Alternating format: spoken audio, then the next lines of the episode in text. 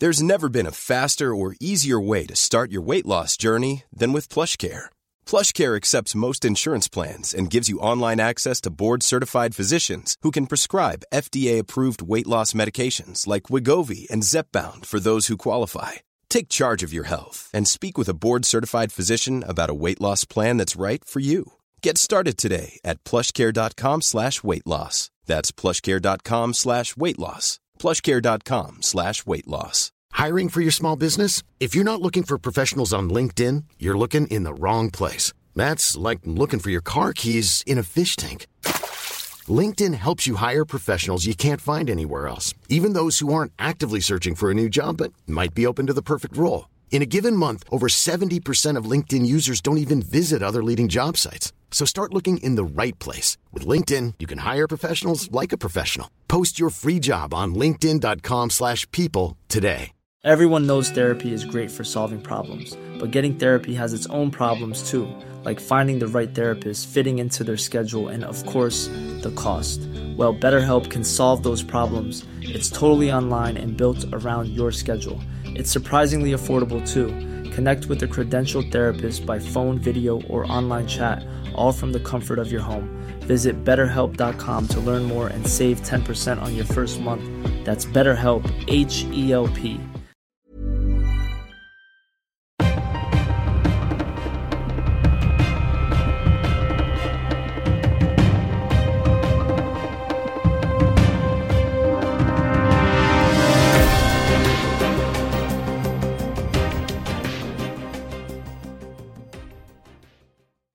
Sådär, då säger vi än en gång hej och eh, mycket varmt välkomna till eh, ett nytt avsnitt av dagens Juridikpodden. William Eriksson heter jag, sitter här i studion tillsammans med Stefan Wahlberg. Vi har precis eh, snicksnackat lite om eh, Ring P1 och morgonens vedermödor som du han lyssna på, för du har ju mycket mer tid än vad jag har. Har jag? Det där är bara en, en, en illusion utifrån en i och för sig hårt arbetande människa. Jag kanske har dragit ner lite grann på tempot här nu inför sommaren och sådär. Men jag lyssnade på, som brukligt är på, på Ring P1 i morse. Det var en del saker som handlade om rättssäkerhet, rättssäkerhetsfrågor och uh, människor som hade åsikter kring hur både brott skulle utredas och hur brottslingar skulle på ett eller annat sätt bli bättre människor. Det ja, kan... brukar vara starka åsikter i Ring P1. Ja, mycket starka åsikter. Ja, härligt. Något annat som, som eh, jag tror att många har haft och har starka åsikter om eh, från den här veckan, det är ju det faktum att den sista av de tre Alexandermördarna, Jackie Arklöv, nu har fått sitt livstidsstraff tidsbestämt. Han fick 41 år eh, av Örebro tingsrätt igår beslutade man det. Onsdag alltså, sen tidigare har ju Tony Olsson och Andreas Axelsson fått sina livstidsstraff tidsbestämda till 35 år. Andreas Axelsson är ute sedan ett drygt halvår tillbaka. Tony Olsson kommer att eh, släppas fri om det inte händer någonting eh, konstigt eller han missköter sig på något sätt så kommer han släppas fri i början av september i år. Arklöv väntas väl komma ut någon gång under mitten av 2026. Stefan, du har ju en lång liksom, journalistisk, kriminaljournalistisk eh, karriär bakom dig. Du har jobbat på kvällstidningar och Dagens Juridik och sådär. Du, du minns säkert med Alexandermorden. Kan du förstå att folk känner att de här 35 respektive 41 åren är lite väl kort om man har mördat två poliser och skadat en annan allvarligt? Allvarligt? Ja, att det finns folk som tycker att en livstidsdom borde vara en livstidsdom rent generellt i Sverige, det vet vi sedan tidigare. Och det är en respekt eh, för det, den uppfattningen även hos en sån som mig som i och för sig tycker att, att eh, det inte ska vara en, en villkorslös livstidshistoria som man går in i utan att det ska finnas möjligheter till sånt här. Men jag har full respekt för att man har den uppfattningen i synnerhet när det gäller så här exceptionellt. Alltså vi pratar ju exceptionellt allvarlig brottslighet. Eh, Skjuta ihjäl två poliser och råna, råna banker och, och ja, hänsynslös brottslighet. Alltså tittar man på Örebro tingsrätt generellt när de gör sådana här eh, bedömningar när det gäller tidsbestämning av livstidsstraff så är det inte alltså brottet i sig är ju inte i fokus egentligen. Hur allvarligt det är är egentligen inte i fokus utan fokuset hamnar ju alltid på den så kallade farlighetsbedömningen eller återfallsrisken som ju i första hand bedöms av Rättsmedicinalverket och sen i vissa fall så kompletteras ju den bedömningen av en eh, bedömning av Socialstyrelsens rättsliga råd heter de tror jag. Och Just. i det här fallet så ansåg ju då när det gäller Jackie Arklöv Rättsmedicinalverket att återfallsrisken var låg medan Socialstyrelsen var lite tveksam till den bedömningen och tyckte väl att ja, man kanske har tittat och pekat lite väl mycket på, på de gynnande faktorerna så att säga och inte i samma stor utsträckning beaktat de faktorerna som pekade på att han faktiskt hade en återfallsrisk eh, när det gäller allvarlig brottslighet. Ehm, när det gäller då personer som har mördat två poliser och, och allvarligt skadat en annan polis och begått bankrån och, och Jack Harklöv faktiskt dömd för folkrättsbrott också ska man komma ihåg. Eh, tror jag att det är någonting som har så att säga, beaktats vid tidsbestämningen här? Ser man extra allvarligt på personer som mördar poliser jämfört med om man mördar sin hustru eller make eller något sånt?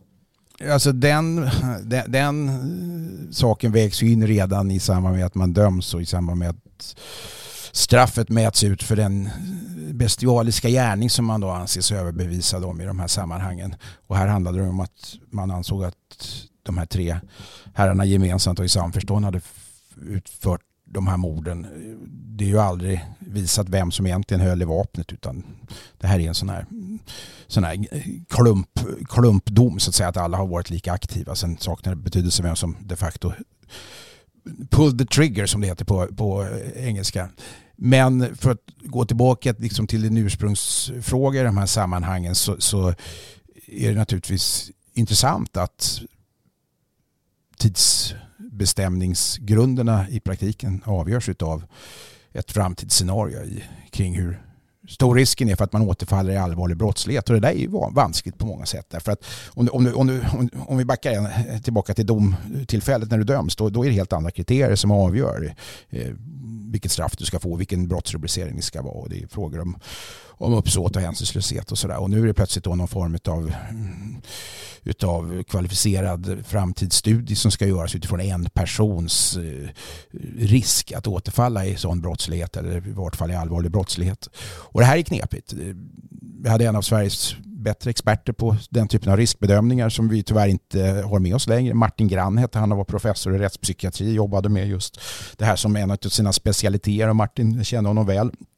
Och eh, han brukar alltid säga att eh, man kan eh, så att säga, formatera, kvantifiera, sätta upp kriterier på ett ganska vetenskapligt sätt som man kan eh, använda som bedömningsunderlag när det gäller farlighetsbedömningar. Men man kommer inte längre än hälften för den andra halvan handlar om så mycket som, som ligger i framtiden. Faktorer som inte ens experter på rättspsykiatri och, och kriminologi och sådär och farlighetsbedömningar och metodik för det eh, har en möjlighet att överhuvudtaget förutse. Så att det är just en riskbedömning och eh, det bedöms i tre steg. Låg, medel eller hög risk och, och eh, längre så kommer man inte och det är klart att det finns inga garantier alls för medborgare som, som känner att de då kanske är presumtiva måltavlor för, nu pratar jag rent generellt, för livstidsdömda mördare som kommer ut. Samtidigt så är det viktigt i sammanhanget och det är vet ju du som är kriminolog i, i botten att det har en, en väldigt låg återfallsrisk när det gäller just mord. Dödligt våld är ju inget typiskt återfallsbrott, i varje fall inte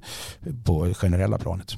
Men det blir ju alltid extra uppmärksamhet riktad mot livstidsstraffet som sådant när personer som exempelvis Tony Olsson eller Andreas Axelsson eller Jack Arklöv eller Mattias Flink eller Hagamannen eller vad det nu må vara, de här riktigt kända brottslingarna får sina livstidsstraff tidsbestämda.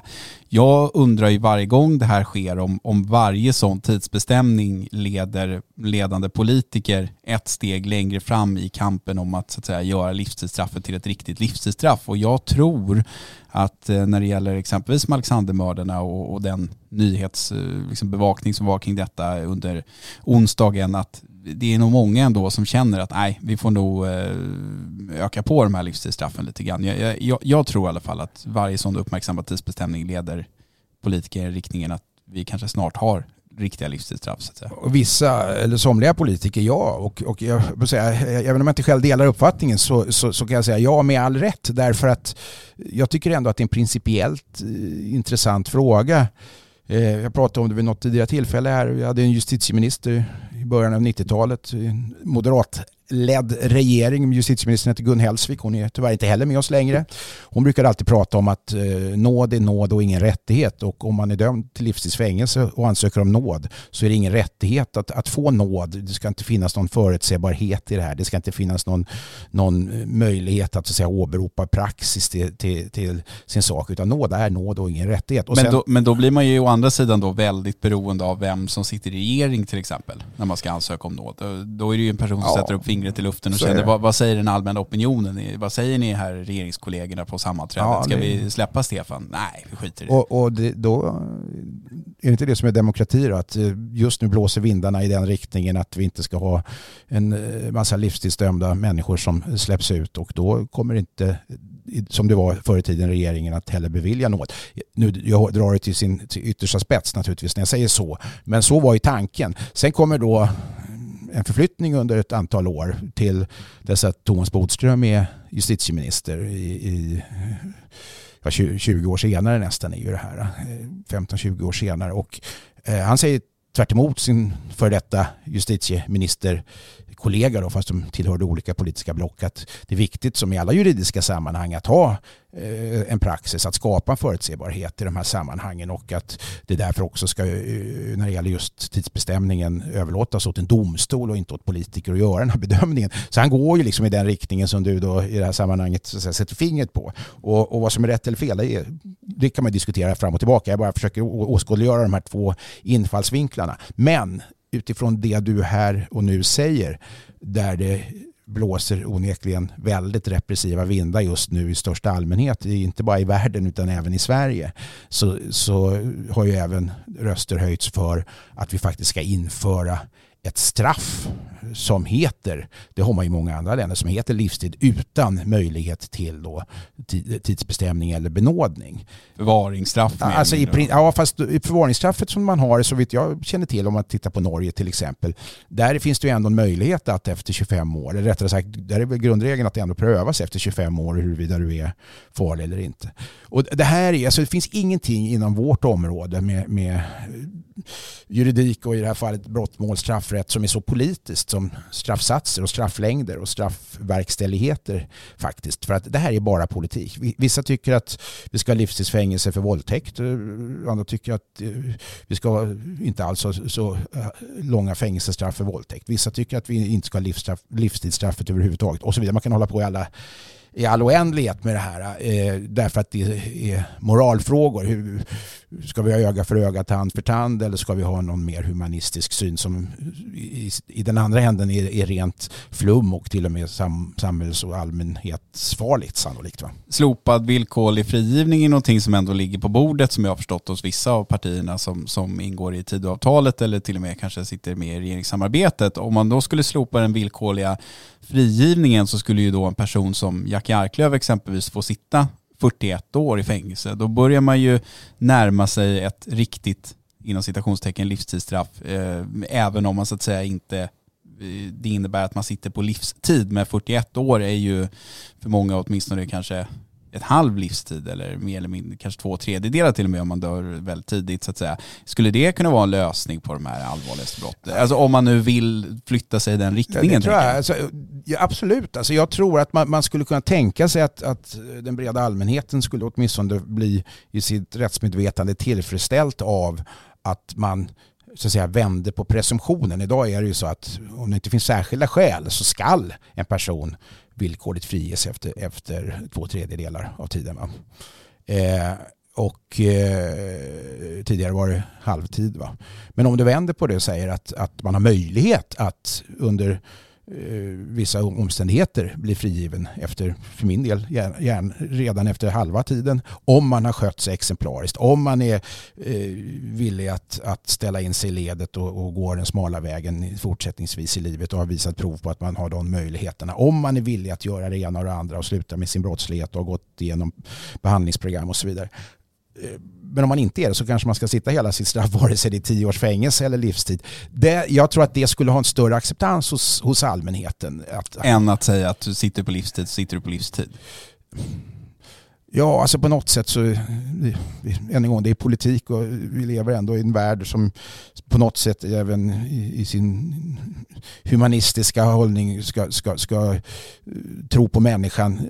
Och, och, finns det möjlighet även för en livstidsdömd fånge som på objektiva grunder visar prov på att göra bra ifrån sig och att det här är så är det klart att det ska kunna finnas utsikter där. Att, att, tycker jag i varje fall. Men än en gång, det här är ju rena åsikter och jag, är då, jag brukar understryka det när jag låter så här flummig ibland. Att, att jag är för en, ett proportionerligt straffsystem där människor får straff utifrån allvarlighetsgraden på de brott de har begått. Men jag gillar inte det här släng nyckeln i, i, i sjön och, och glöm bort dem riktigt. Va? Vi får väl se vart det här tar vägen. Jag tror som sagt att eh, varje sån här uppmärksammad eh, tidsbestämning eh, åtminstone påverkar politikerna åt något håll och åt vilket det sen blir återstår väl att se. Stefan, låt oss eh, gå vidare i veckans podd.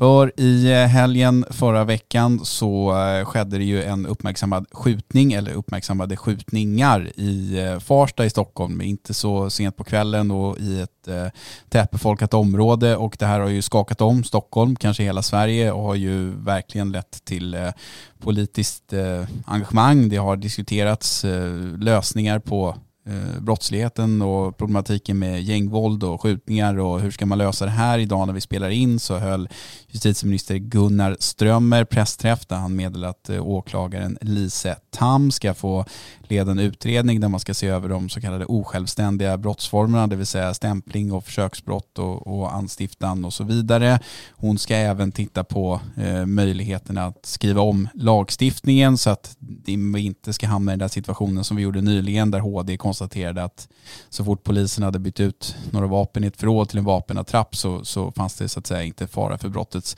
fullbordan. Men Socialdemokraterna framförallt är väl de som har varit mest offensiva de senaste dagarna och kommit med ett förslag om att man ska återigen använda sig av så kallad vapenamnesti, nämligen ge personer möjligheten att lämna in vapen till polisen strafffritt. Man vill också se någon form av tipspeng för den som tipsar om illegala vapen och, och brott och sådär. Och eh, vapenamnesti är någonting som jag är högst tveksam till. Jag har ju eh, under min studietid bland annat utvärderat en vapenamnesti som skedde 2018 tror jag och kunde då konstatera med den ganska begränsade akademiska erfarenheten jag hade trots allt att det här är ju ingenting som fungerar utan folk lämnar in gamla musköter och revolvrar och annat som man har råkat ärva från någon eller hittat i någon sommarstuga som man har köpt och sådär. Det, det är liksom ingen som lämnar in några vapen som kriminella personer använder.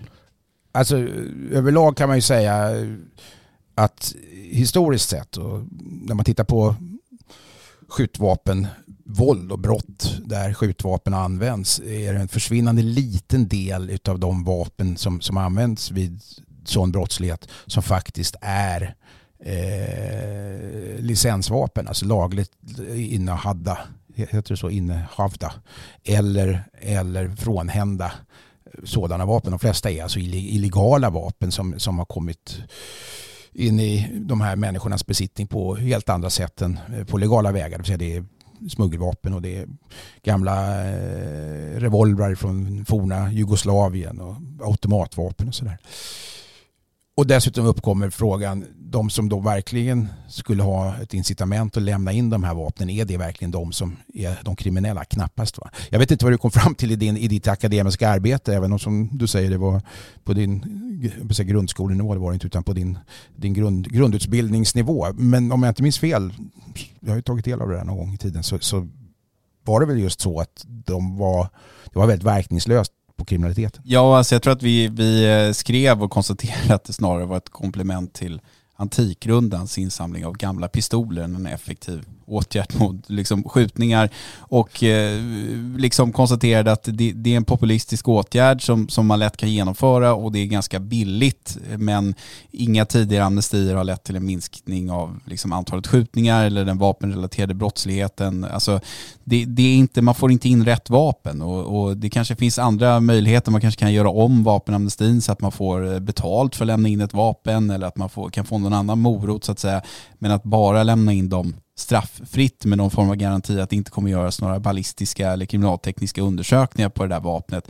Nej, det kommer inte få folk att lämna in vapen. Jag tror att när vi gjorde den här utvärderingen så konstaterade vi också att på den tiden så, så var det inte så många kriminella personer som hade så pass stor tillgång till vapen att man liksom hade så att säga råd att lämna in de vapnen som man faktiskt hade om man hade för avsikt att fortsätta använda dem i sin kriminella verksamhet. Man hade inte den stora tillgången heller så att det, man, man, man ville inte göra det. Sen växer ju en intressant fråga när man gör den här typen av då, det här öppnar för eh, medvetna luckor i lagstiftningen. Vad, vad får det för konsekvenser om man låt säga, läm, lämnar in ett vapen.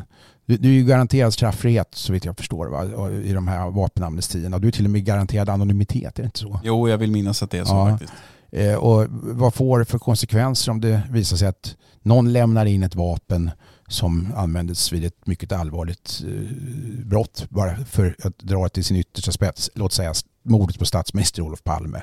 Eh, kommer det inte att gås till botten med? Det är klart man kommer alltså, Frågan är om det innebär utfästelser det här som man inte i slutändan faktiskt kommer kunna stå för om det så att säga, hettar till eh, rejält. Jag, jag, jag har inget svar på frågan, jag bara tycker att det är en intressant punkt. Jag, jag bara tog fram lite slutsatser här från den här eh, utredningen, hur intressant det nu än må vara, men, men det kan ändå vara lite intressant. Då, då refererade jag till en eh, rapport från Brottsförebyggande rådet från 2012 där man konstaterade att tillgången på vapen hade ökat under 00-talet eh, och att smugglingsmetoderna och rutterna varierade men de flesta vapnen i Sverige hade blivit insmugglade via någon, någon av så att säga, eh, landets gränser. I samma rapport så konstaterade man, åtminstone när det gällde Göteborg och Malmö, att man kunde anta att de flesta vapnen kom från Balkanområdet medan de i Stockholm verkade finnas då fler vägar för införsel av vapen och så vidare.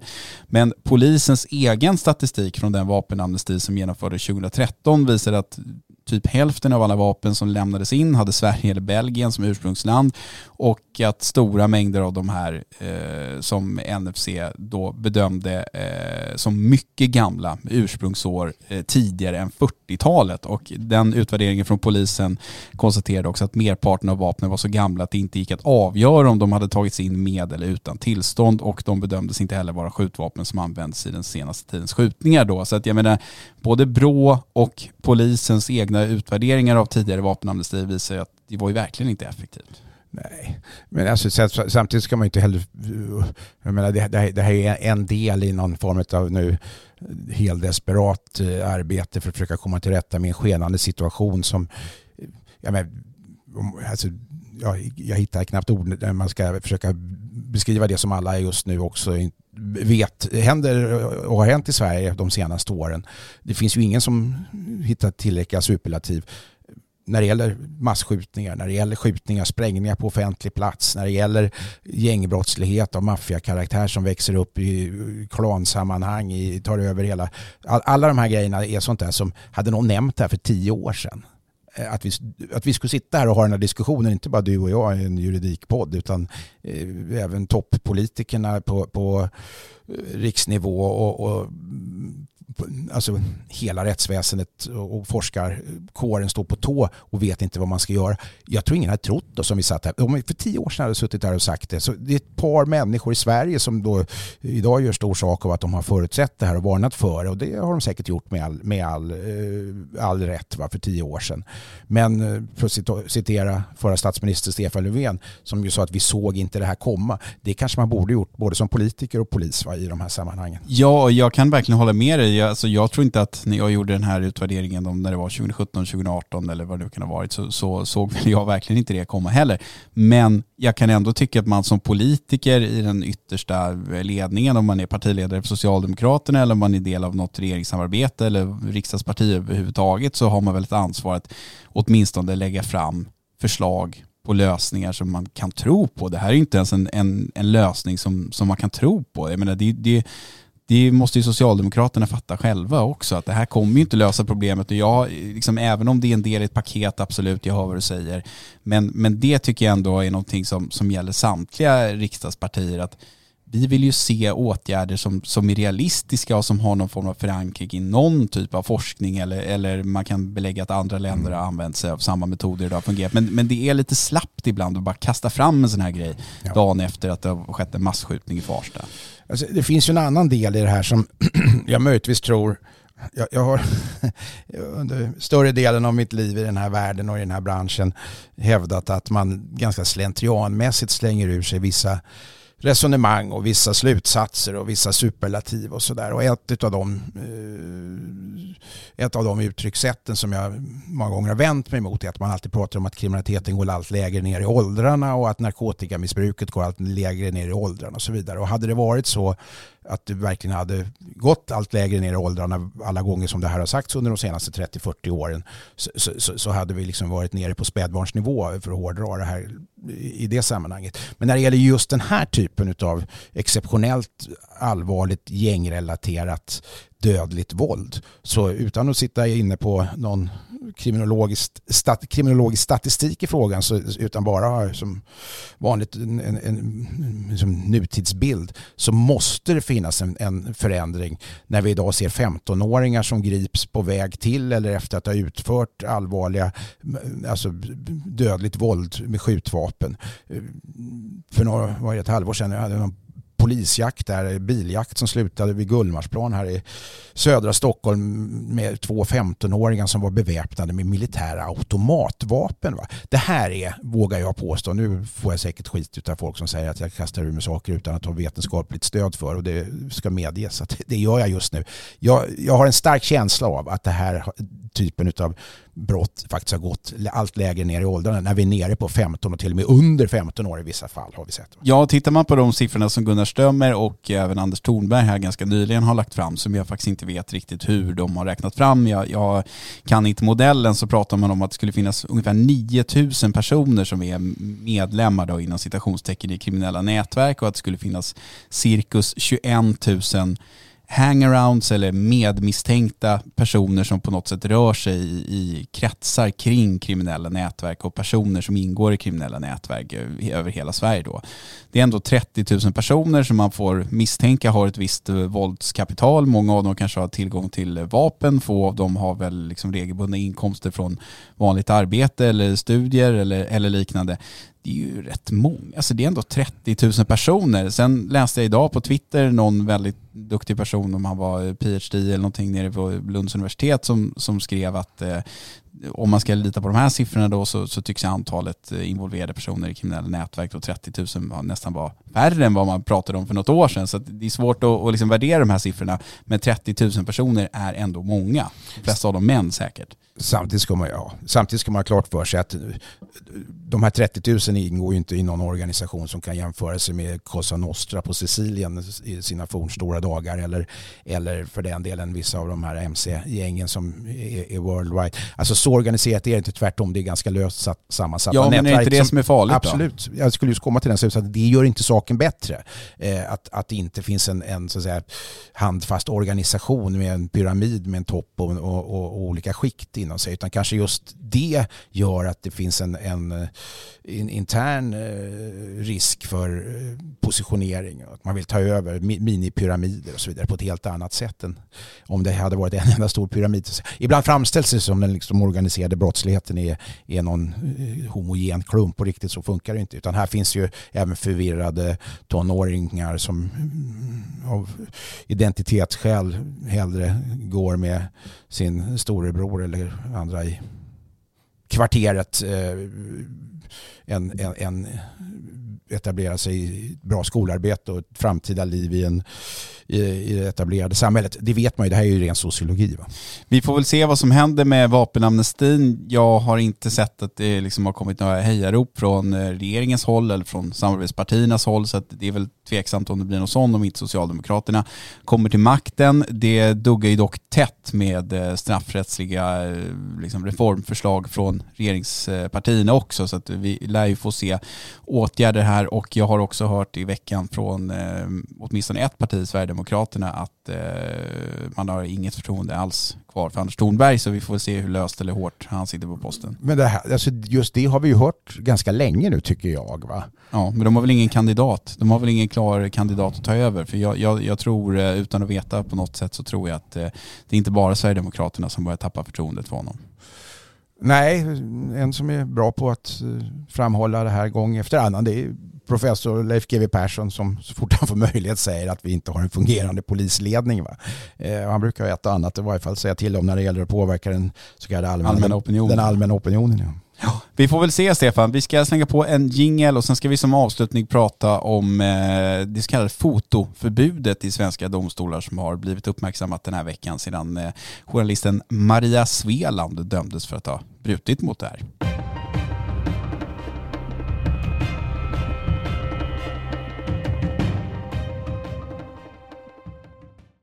Ja, för eh, Maria Sveland, hon är väl eh, både författare och journalist. Eh, hon har så att säga, dömts för att ha fotograferat målsäganden i ett förtalsmål under pågående huvudförhandling och sen publicerat den här bilden på Instagram. Hon dömdes mot sitt nekande. Hon påstår att hon hade hittat den här bilden på nätet men tingsrätten köpte inte hennes resonemang och dömde henne. Det här fotoförbudet är ju någonting som både du och jag har upplevt på olika sätt. Du var ju med på den tiden, även jag kanske lite i slutet slutet när man åtminstone fick så att säga som fotograf stå utanför en rättssal och fota in, men man fick inte fota inuti rättssalen, vilket ju var lite konstigt egentligen. Ja. Men, men, det som är intressant att diskutera kring fotoförbudet och, och eh, när det gäller rättegångar, huvudförhandlingar generellt, det tycker jag är så här, Court TV, jag var ju som sagt i USA här nyligen och, och, och diskuterade med folk om det det går ju inte då med, mot bakgrund av det här fotoförbudet och så. Men, men tror att vi under en överskådlig framtid kommer att se någon förändring på det här området? Att det kan bli aktuellt med rättegångs-tv i Sverige och att det, man kommer luckra upp det här fotoförbudet? Eller tror du det är någonting som är väldigt hårt förankrat i den svenska rättstraditionen, att man håller inte på att fota i rättssalar? Alltså den här frågan är inte bara mer intressant än vad den kanske kan låta som låter lite grann som en sån marginell fråga. Eh, men i dagens mediesamhälle så är det eh, om möjligt ännu mer Eh, intressant än den var när diskussionen påbörjades för 20 år sedan när det inte fanns sociala medier. Va? Eller den kanske har pågått ännu längre. Eller det har den säkert eller det har den gjort men den har liksom tagit fart här med. Vi hade ju förra, förra riksdagsledamoten eh, och, och juristen Maria Abrahamsson skrev ju en stor eh, rapport om, om hur hon såg på den här saken och jag skulle tippa på att det är kanske 15-20 år sedan. Va?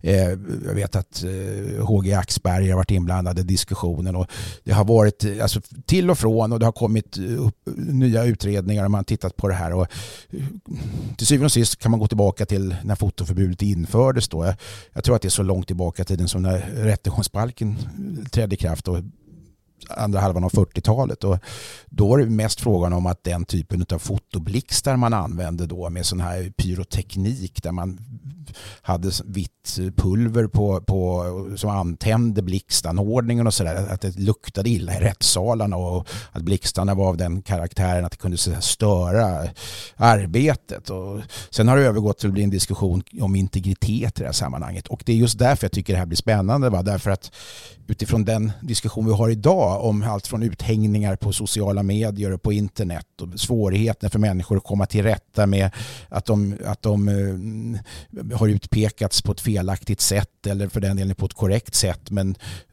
får sabotera för det här resten av livet och att vittnen är rädda för att komma och vittna och att man överväger anonyma vittnen och så så står ju det liksom i en bjärt kontrast till att plötsligt tillåta tv-kameror inne i en rättssal. Eh, med detta är inte sagt att jag, jag själv tycker att det nödvändigtvis skulle vara fel. Men jag, Eh, jag är liksom tveksam i båda riktningarna.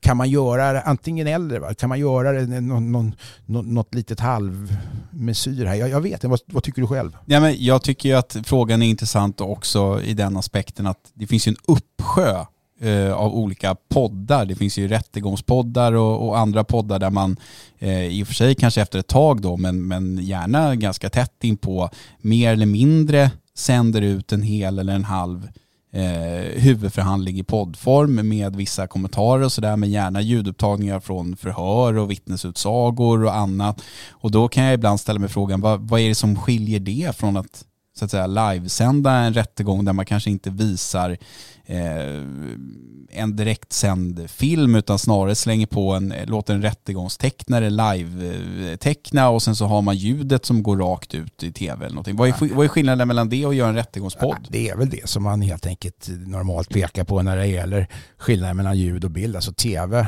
om vi tittar på tv-delen till början, det har en sån enorm genomslagskraft i sådana här sammanhang på ett annat sätt än en röst är en röst men en bild är en bild. Som, en röst som sprids till slut så, ja, jag känner väl igen kungens röst och statsministerns röst och oppositionsledarens röst och sådär. Du förstår vad jag mm. menar. Men, men, men bilder är bilder och tillsammans med ljudet så får det en väldigt eh, stark genomslagskraft och kan man till och med manipulera så att du sätter fel ljud till fel bild, vilket man kan med hjälp av AI idag och så vidare, så kan det bli ännu mer cirkus av hela den här, den här soppan.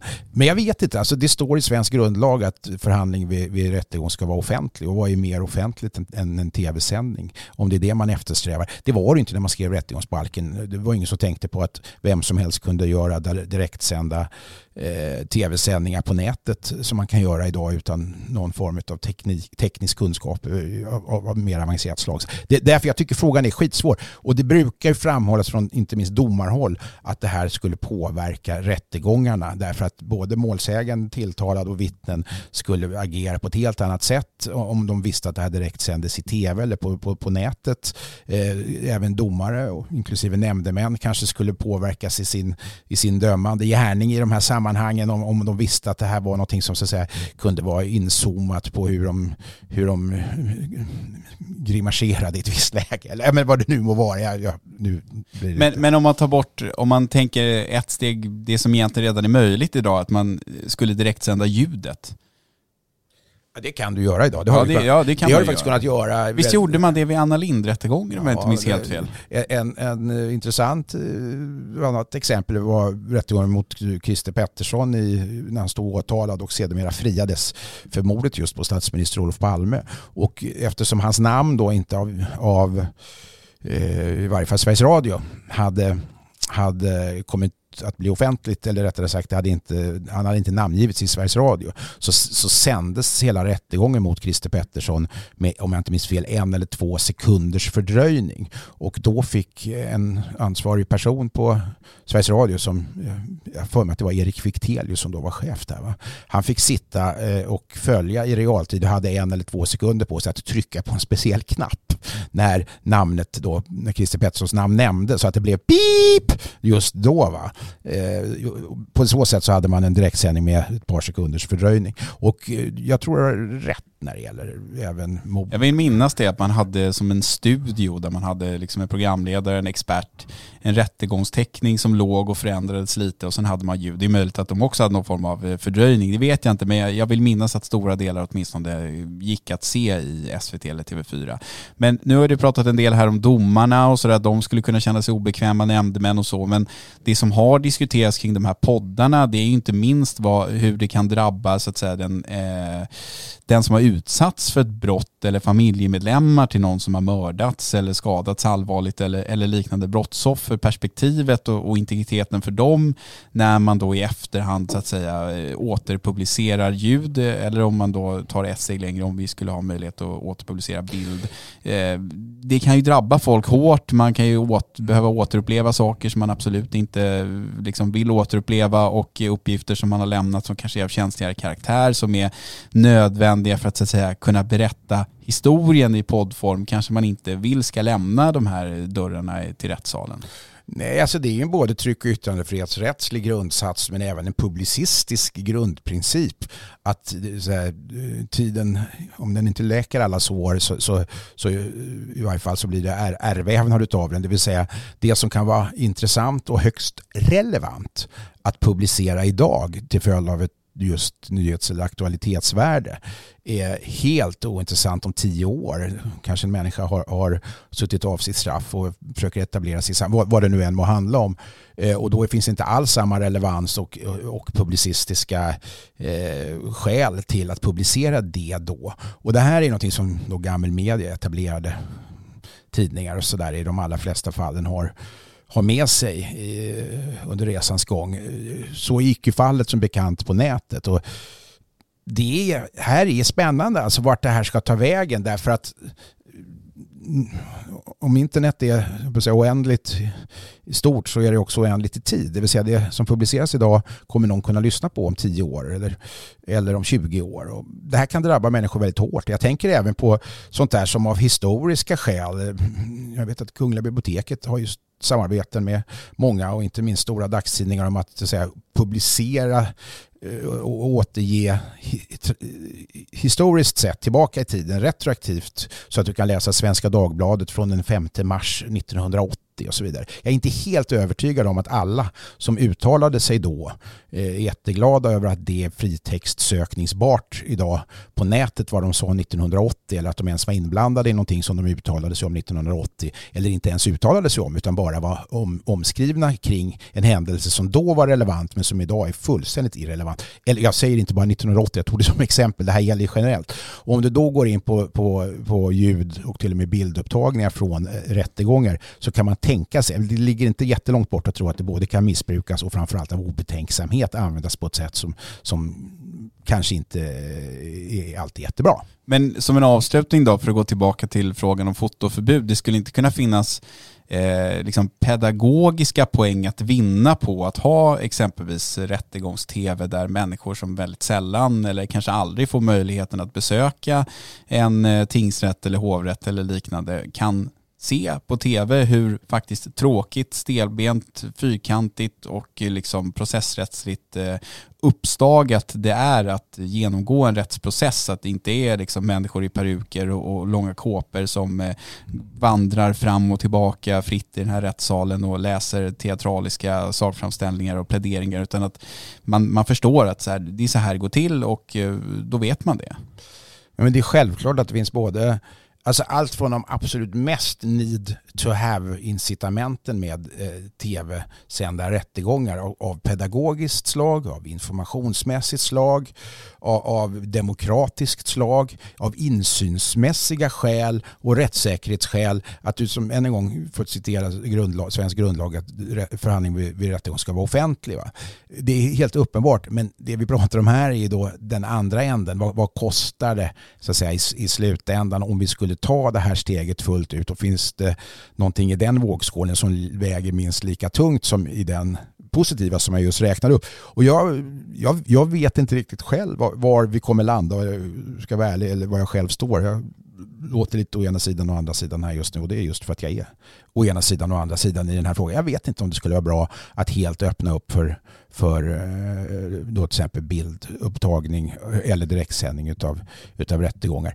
Det skulle åtminstone tror jag, ställa krav på att det, det är inte bara pressetiska eh, och medieetiska regelverkets efterlevnad skärps upp utan kanske till och med ställa krav på att eh, frågor kring då tryck och yttrandefrihetsrättsliga brott, alltså de, de, som finns i de särskilda katalogerna i YGL och TF, så att säga praktiseras i en större omfattning så att människor förstår allvaret av att vi kan inte, vi kan inte hänga ut de här människorna rakt upp och ner till allmänt beskådande därför att det faktiskt saknas ett allmänintresse i det här fallet.